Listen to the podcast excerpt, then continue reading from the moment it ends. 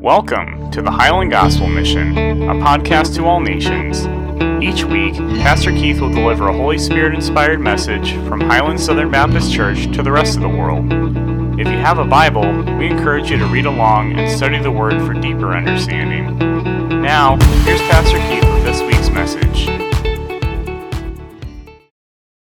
This is uh, the third sermon in a one sermon series. Yeah, I said that correctly. I wasn't confused. Approached this three weeks ago thinking I'm going to get it all done in one sermon, and here we are, the third one. We'll see how far we get today. It's got to be done today, though, because next week's Christmas, right? We got to talk about the baby in the manger. Amen?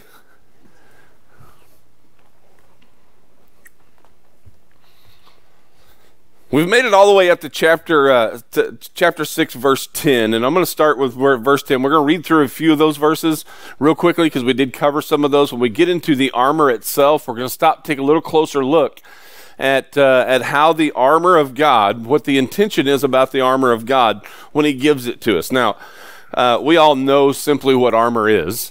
We know what its purpose is. Uh, but for him to put it in a spiritual application, it's it's kind of cool to look at personally because God's really good about taking these these examples or these metaphors and putting them together and them actually meaning loads to us. Um, and I, I, love when he uh, I love when he does it. But uh, the reminder at the beginning of this that we do not battle against flesh and blood. We we battle against evil to put it all under uh, under one canopy. Uh, those show themselves in many different ways. Powers, principalities. Uh, we know that even the power and the prince of the air of this world too. Satan, for a time, God has allowed him to run around and do whatever it is that he desires to do, of course, within the limitations that God places on him. But he is allowed to do this in the structure of, of what God is trying to accomplish in the world around us, it has everything in the world to do with the kind of condition that we're in. Uh, how many of you guys ever heard of the gauntlet? You ever heard of the gauntlet? We had a gauntlet. We called it the gauntlet at Bates Creek Camp. And, uh, and it had to happen by request. The cabin leader had to ask for it. And uh, they would come usually to me and they would say, Hey, uh, we'd like to run a gauntlet tonight. I'm like, Okay, okay are you sure? Yes, we're sure. Because the whole deal about this is we don't want kids getting hurt, but we also don't want kids crying home to mommy if they didn't get hurt. You know what I'm saying? So the church calls calls uh, calls us as we'd like to run the gauntlet. Well, you get guys lined up on both sides of this cabin with pillows. The guys who knew that this was coming typically pack feather pillows, which is not okay because they hurt. You'll hurt somebody with a feather pillow. Somebody starts at one end and they run through the gauntlet while everybody who's standing on both sides pummels them with pillows. And the goal is to try to beat them down before they get to the end of the gauntlet. Kids aren't dumb. After the first few do this, you know what kids started to do? They started to go find things to cover their bodies with.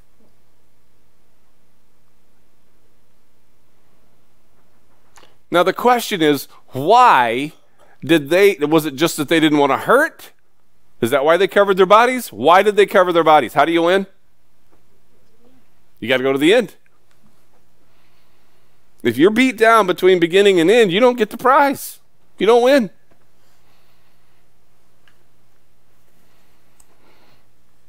The surprising thing is, by the time the kid that had patted themselves gets to the other end of the line, the padding they've added is gone. They're already being beaten like crazy, but they did make it to the end of the line. So the point is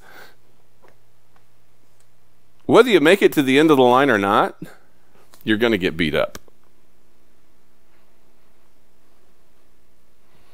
How do you make sure that you get as far as you can to the end of the line?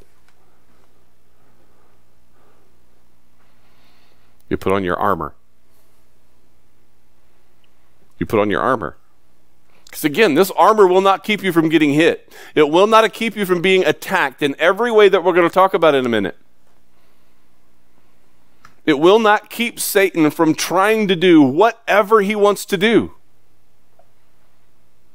But the armor will keep him from having victory in it in your life. It will keep Satan from having victory in it in your life. Do you hear me? As we look at these pieces of armor, each one of them specifically had a purpose. The first one was a simple one, and I want to point out again, as I did last week, that typically it was not, it's important that I point this out, typically it was not for um, a military person, especially a Roman soldier who this is modeled after. Uh, a Roman soldier didn't walk around all the time with all of his armor on. They didn't typically wear their helmet. They typically didn't wear their chest plate and they typically didn't wear their heavy spiked shoes. Okay? When when they were called to battle, that was when they went and got those three pieces and then put them on them. What is the first part of that armor? What does the first part of it say? Chapter 10? Does it say put on half the armor? Full. In other words, this is God saying, What? You're going to put your armor on just in case you're attacked? How long have you been on this planet? In case you're attacked. The enemy is who? Powers, principalities, right? In case you're attacked. How many of you wake up in the morning and go, Boy, I really hope I don't get attacked today? Because if you've lived this life, you honestly are getting up every morning and think, I don't know where this one's coming from. Well, if you don't know where it's coming from, guess what? Put the armor on. Put it on. I would much rather have it and not need it than to need it and not have it.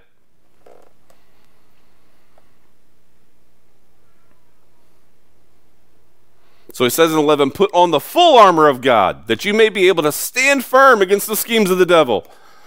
For our struggle is not against flesh and blood, but against the against the rulers, against the powers, against the world forces of this darkness, against the spiritual forces of wickedness in the heavenly places.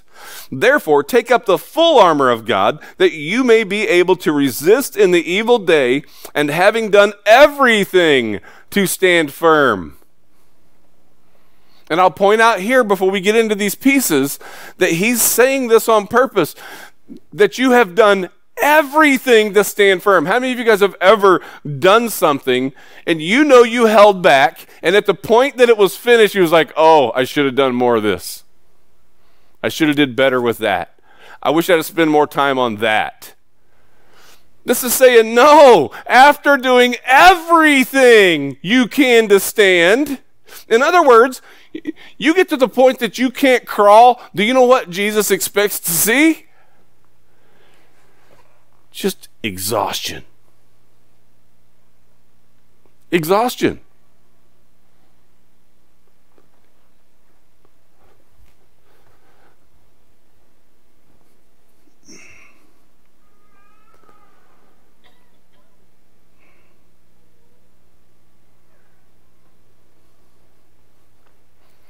The evil day. Is it here? How hard is it to resist? And I'm asking you a serious question. Down in Sunday school class, we talked about something that's kind of interesting. Why do people disagree so much? It's because each person is looking through their own eyes, right?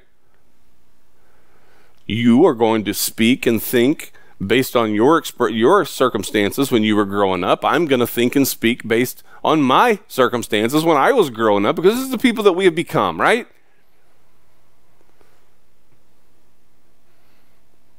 This is what Jesus is trying to replace. It's the habits that we've fallen into that are the experiences that have created a logic in our brain that is completely contrary to the faith. And you say, well, that means that all everything that I think of is dangerous? No. Didn't say everything you think of is dangerous. But I am saying we are incapable human beings under all circumstances. We're capable of nothing.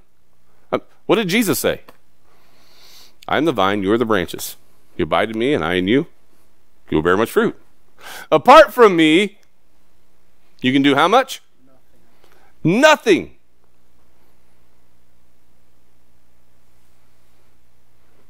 When we stand before God, will we be people who can honestly say, did the absolute best that I could? I left it all on the field. I did everything. Not that the preacher told you to or anybody else tells you to, but I did everything to the best of my ability that God told me to in my life. Because if we can honestly walk through life and be individuals who say that I did resist, I did do the best that I could, I absolutely used everything God gave me to do the best that I could, what regrets are there? Doesn't mean you were perfect. The best that you could means that you still utterly failed. It still means that you made mistakes. It still makes means that it was imperfect, but it but what it doesn't mean is that you're a failure. Because we start looking at life as if we are individuals who are not honestly, how many things in life have you just be honest with yourself, say I didn't even try. Didn't even try. We all have those things in our life. It was like I didn't even try. And we know what I didn't try will actually produce in our lives. Not in the church. I'm talking personal here. Because that armor, it doesn't fit a body, a church body. It fits an individual. And I've said many, many times before the strength of this church will be determined by the strength of its individual members. The weaknesses of the church will be determined by the weakness of its individual members. It's not determined by the strength of God or how awesome would church be all the time. It's not. So the church goes through roller coaster emotional seasons because it's made up of people who are going through roller coaster emotional seasons. So us learning how. I mean, how hard should I try? How hard should I try to do what God tells me to do? And how hard should you try to do what God tells you to do? Hard. Why? Because if God told you to do it, it's probably important. Did your parents ever tell you to do something? Did they ever tell you to do it just because they were being a jerk? Or were they actually trying to get something done?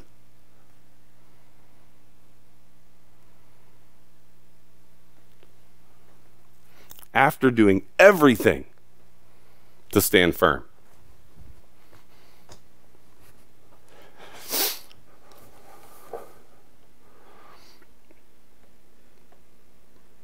Stand firm, therefore, verse 14, having girded your loins with truth, and having put on the breastplate of righteousness.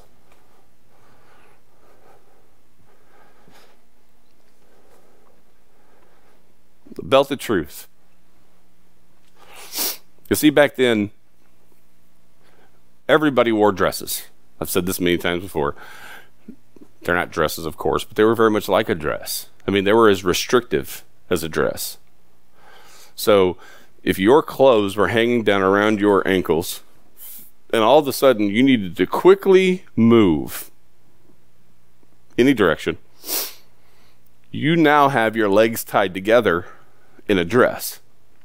You can't stride. Every woman that I've that has experienced this, you see women pulling their dresses up above their knees. Reason?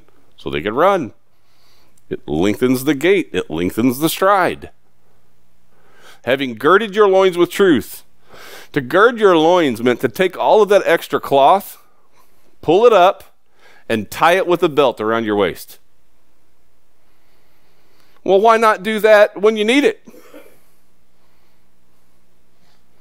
It's reaction time. Are you ready for battle? Did you put on the full armor of God or just half of it this morning? In other words, do you know why people girded their loins? Do you know why they tied their skirts up? So they were ready to run in an instant. Could you imagine? Let's have a race. All right, I'll pick two people of equal, as much as we can, equal speed. One of them will have their their uh, they will have their loins girded, tied up. The other one don't get to start until the firing shot. Don't get to start tying up their girding up their loins until the firing shot. Who wins the race? The one who prepared. But this isn't just any this isn't just any belt. What is it? It's truth. It's the belt of truth. So this belt is not to make us quickly capable of reacting to any physical motion. This belt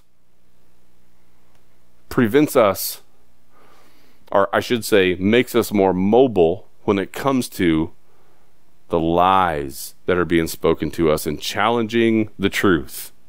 If you tie it up with the truth, then you're running with the truth. If you run with the truth, then everything else that's in error falls behind. Breastplate of righteousness. Having put on the breastplate of righteousness. What is that thing? You know what the word righteousness really means? To be right before God. That's what righteousness is. It is to be right before God, meaning He's not your enemy. Things are on the level. The breastplate of that righteousness to be right before God not only is a descriptive term that God will see us in, but is also a very physical term in that if we are people who are living our lives to be right in the eyes of God, then guess guess how good that type of an effort is. An individual who is righteous does good. An individual who is righteous does the things that God wants them to do. And if it is your breastplate, what's it protecting? Your heart. It's protecting all your vital organs, but the most, the one part that it will always cover the heart. Breastplate of righteousness. Protect your heart. Why? How do you stay right before God? What was David called? A man after. Man after God's own heart.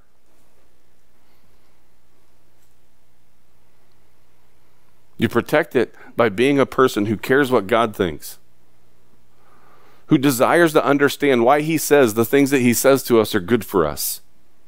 The desire to be able to see that everything that he tells us to do isn't just a bunch of commands to bark, but it's actually lost people being saved. That's what his heart is about.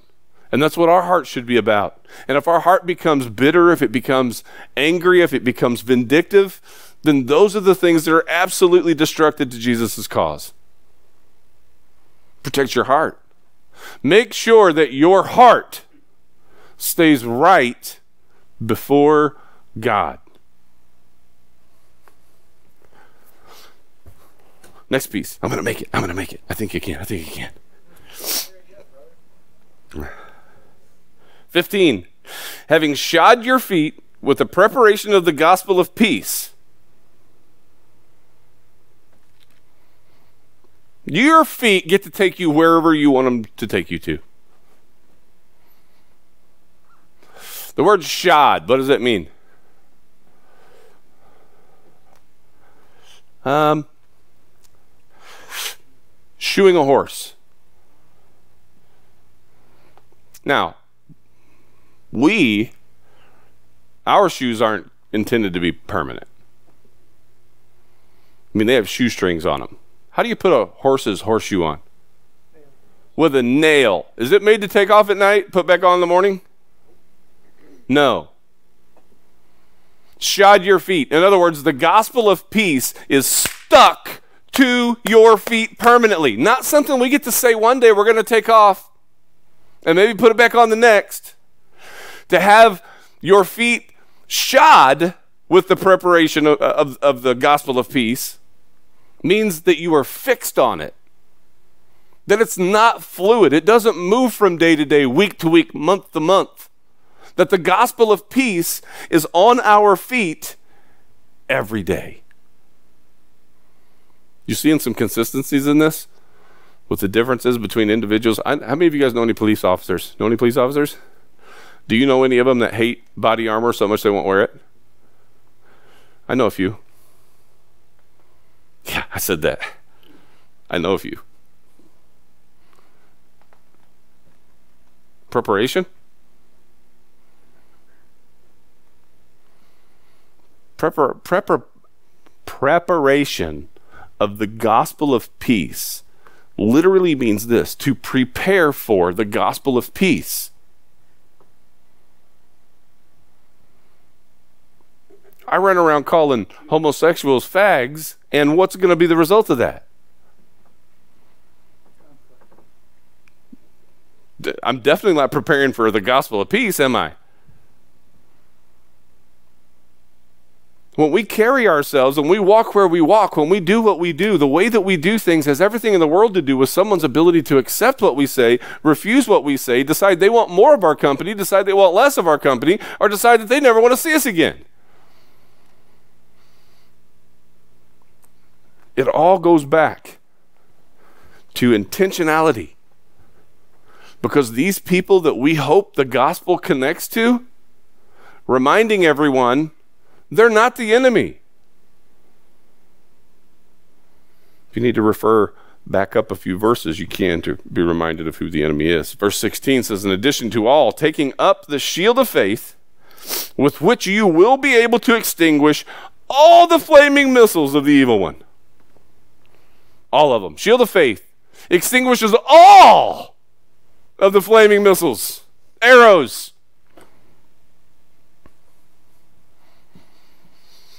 shield of faith. How's the shield of faith interesting compared to the ones we've gone over so far?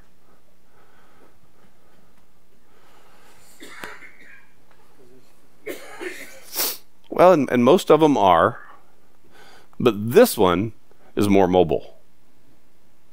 This one has more points of use. In other words, you put a breastplate on, what's it good for? A breastplate. It can't be used for anything else. You can't use it for a helmet. It's too hard to take off, put back on the right location. It doesn't, it's not shaped the same. A shield is mobile. It gives somebody the ability to move to whichever direction the, the threat may be facing. Our faith is the only thing that provides us 360 degree protection. Because if your faith is greater than anything else, then faith will always have an answer to the world's questions. It'll always have a response to the world's actions. Faith will always have another story to tell from a different perspective. Extinguishing all of the flaming arrows of the evil one, redirecting them. Is that what it says? Redirecting those arrows, maybe hitting targets that are worthy of being hit. Is that what it says? Putting them out, extinguishing them. In other words, what good is a flaming missile without a flame? Still a missile. Can it do damage? Yep. Can it do as much? No. In other words, you don't have the power to take Satan's powers away. He's always going to be allowed to have influence. Oh. But how aggravating if what he wants to do is burn you and you keep putting his arrows out. All he wants to do is burn you. And because of that faith, everyone that he shoots at you, he shoots at your family members, he shoots at your friends. You're out there with your faith like a water pistol psst, psst, as they go by, putting the fire out. Who we're supposed to be.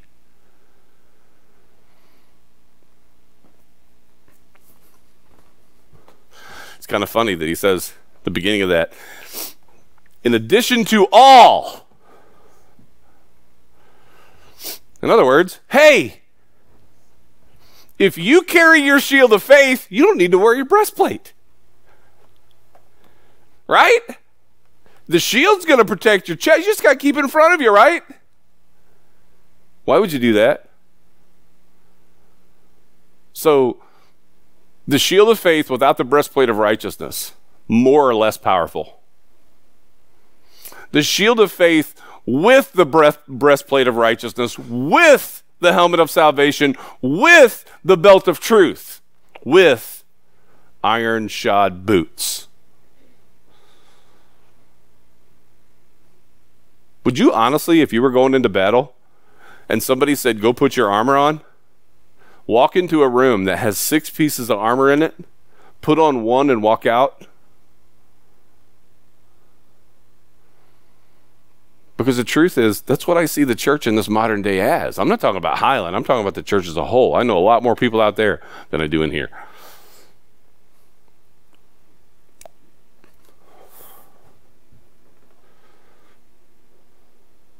Verse 17 Take the helmet of salvation and the sword of the Spirit, which is the word of God.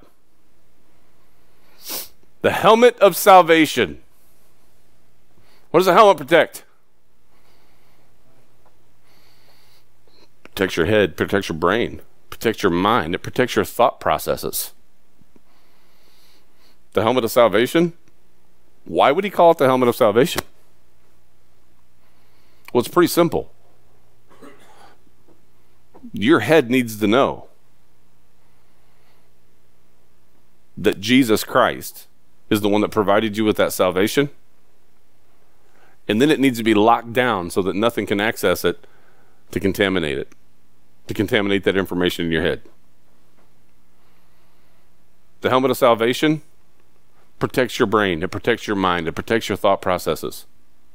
In other words, are you a believer in Jesus Christ? Did he die on the cross for your sins? Is there absolutely no doubt in your mind that He is your Savior and your King? Because if there's no doubt, you get something worth protecting.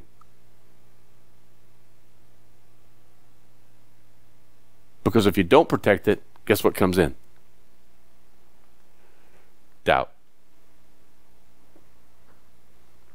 Doubt. And what does the Bible tell us about people who doubt the Lord?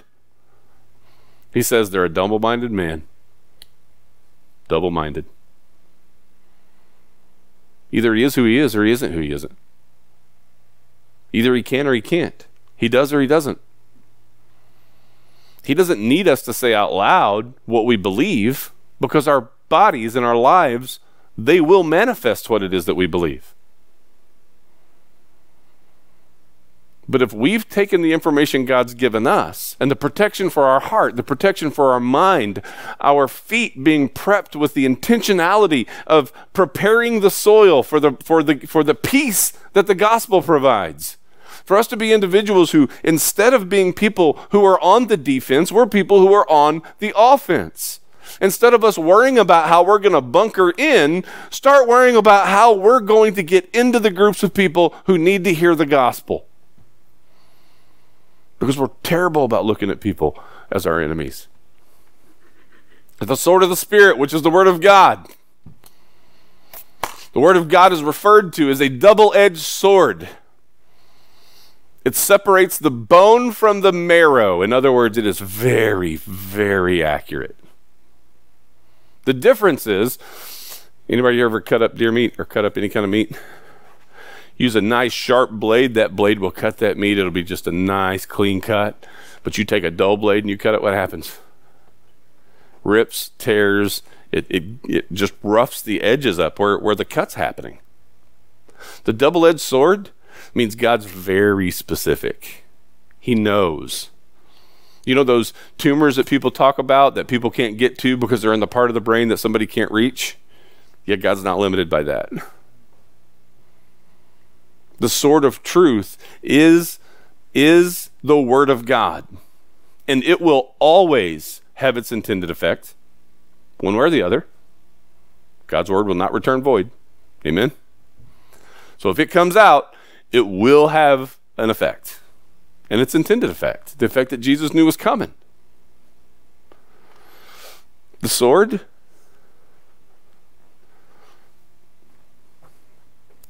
is only one of two pieces of this entire war get up that is offensive. What's the other one? Me next slide, Randy.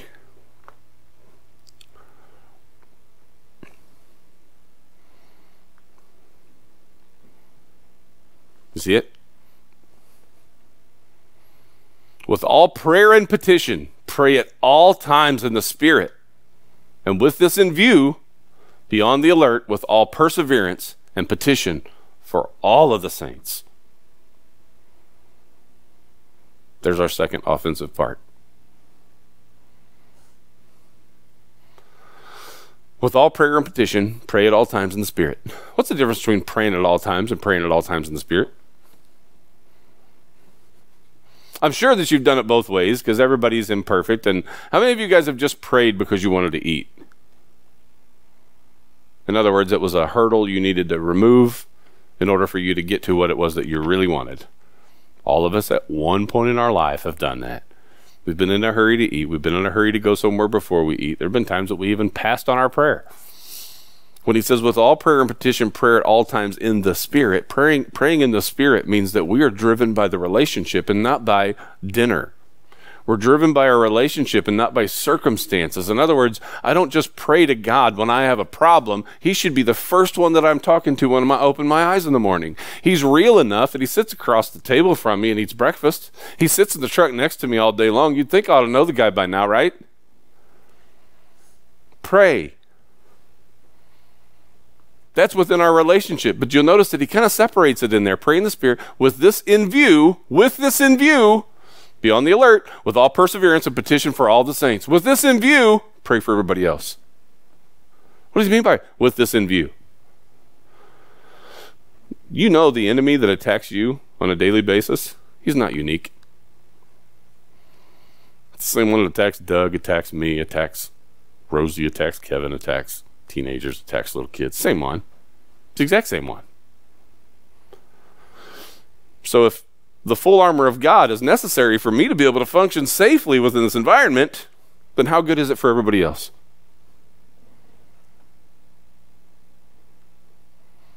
Pretty much tells it, right? I mean, if God says it's good for the preacher, is it good for the church members? God would never say something's good for a preacher and then turn around and go, oh, but you church members can't. Matter of fact, it's the other way around. He's usually more lenient with the church members and, and strict with, uh, with the preachers but pray. And he says, within view, be on the alert with all perseverance, petition for all of the saints. In other words, everybody is fighting the same battle that you're fighting. They may be fighting it on a different plane. They may be fighting it in a little bit of a different way that it was attacked, that their own, their own lives are being attacked. But the truth is, every one of us are being, are being attacked by the same enemy.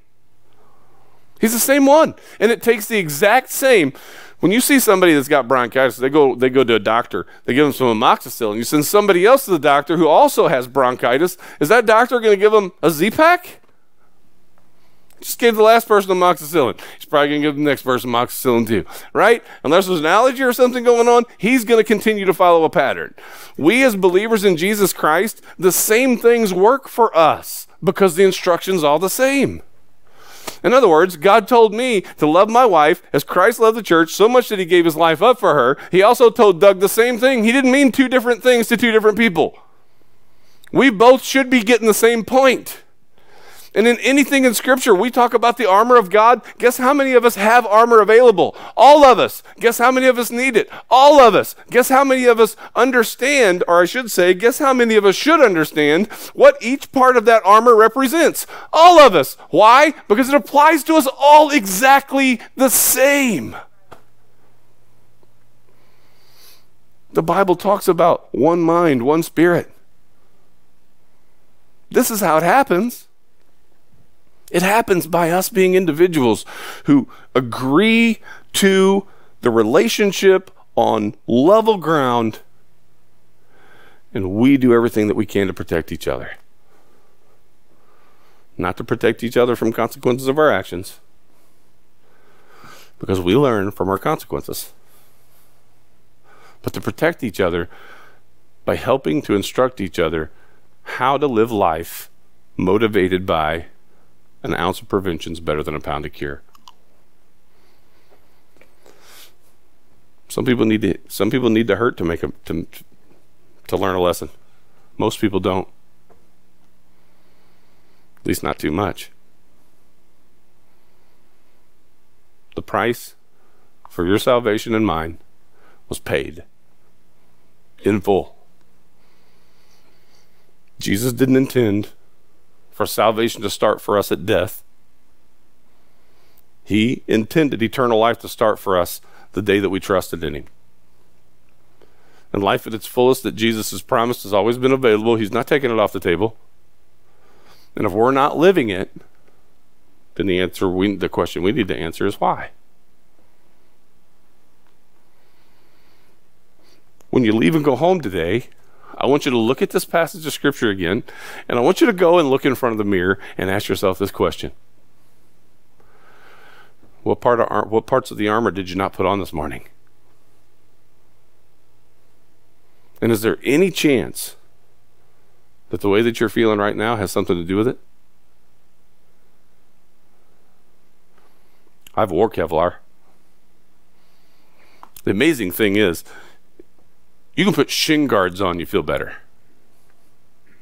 Right? Oh, you put forearm guards on, you feel a little better? Some Kevlar on. Good pair of snake proof boots. Should I be getting more confident? So ask yourself which piece of armor did you leave home this morning? And just how much did not putting that one piece of armor on affect your entire day? ask you today if you're here today and you're a believer in Jesus Christ, life is always full of opportunities. The armor that that uh, that the apostle Paul wrote that we should be putting on, this armor that Jesus Christ himself provided to us through his death, burial and resurrection, that armor is necessary for the sake of your happiness and your protection.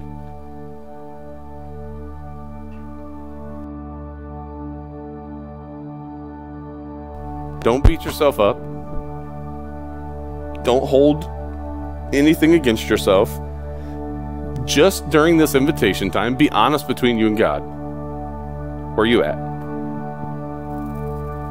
And then have that conversation with Him. If you've never placed your trust in Jesus Christ, your personal Lord and Savior, and it's something that the Holy Spirit encourages you to do, don't do it because this preacher asked you to. Don't do it because somebody else is pressuring you to. You only do it if the Holy Spirit moves you to do it, and you will know if the Holy Spirit moves you to do it because it's unlike anything that you could ever create or anybody else could either.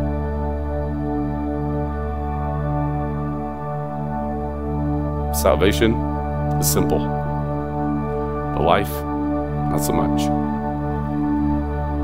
If you have a decision to make, don't leave this place today without making it. Amen. Thank you, Brother Keith. And for those listening on the podcast, I want to offer that same opportunity to you to come to the Lord. If you've never placed your trust in Jesus, now is the time to do so. By default, we are all sinners, separated from God, and there is nothing we can do on our own to fix that. That's why God sent his only Son, Jesus, to come live a life without sin. He was put to death on a cross as a perfect sacrifice for that sin. And to seal the deal, he came back from the dead three days later. If you truly believe that and ask him into your heart, you will be saved. If you're already a believer, this is a great opportunity to recenter your life in Christ. Take these next few minutes in prayer, and I'll be praying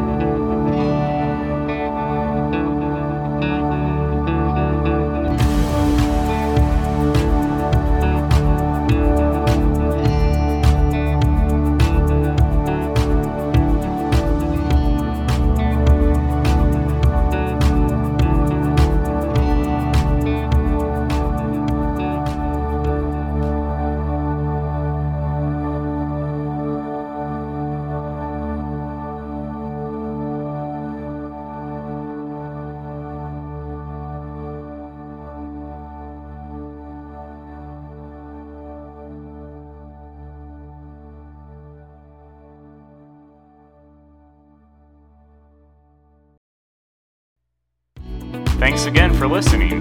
If you have questions about becoming a Christian, discipleship, or if you have prayer requests, you can visit us at facebook.com forward slash Highland Southern BC.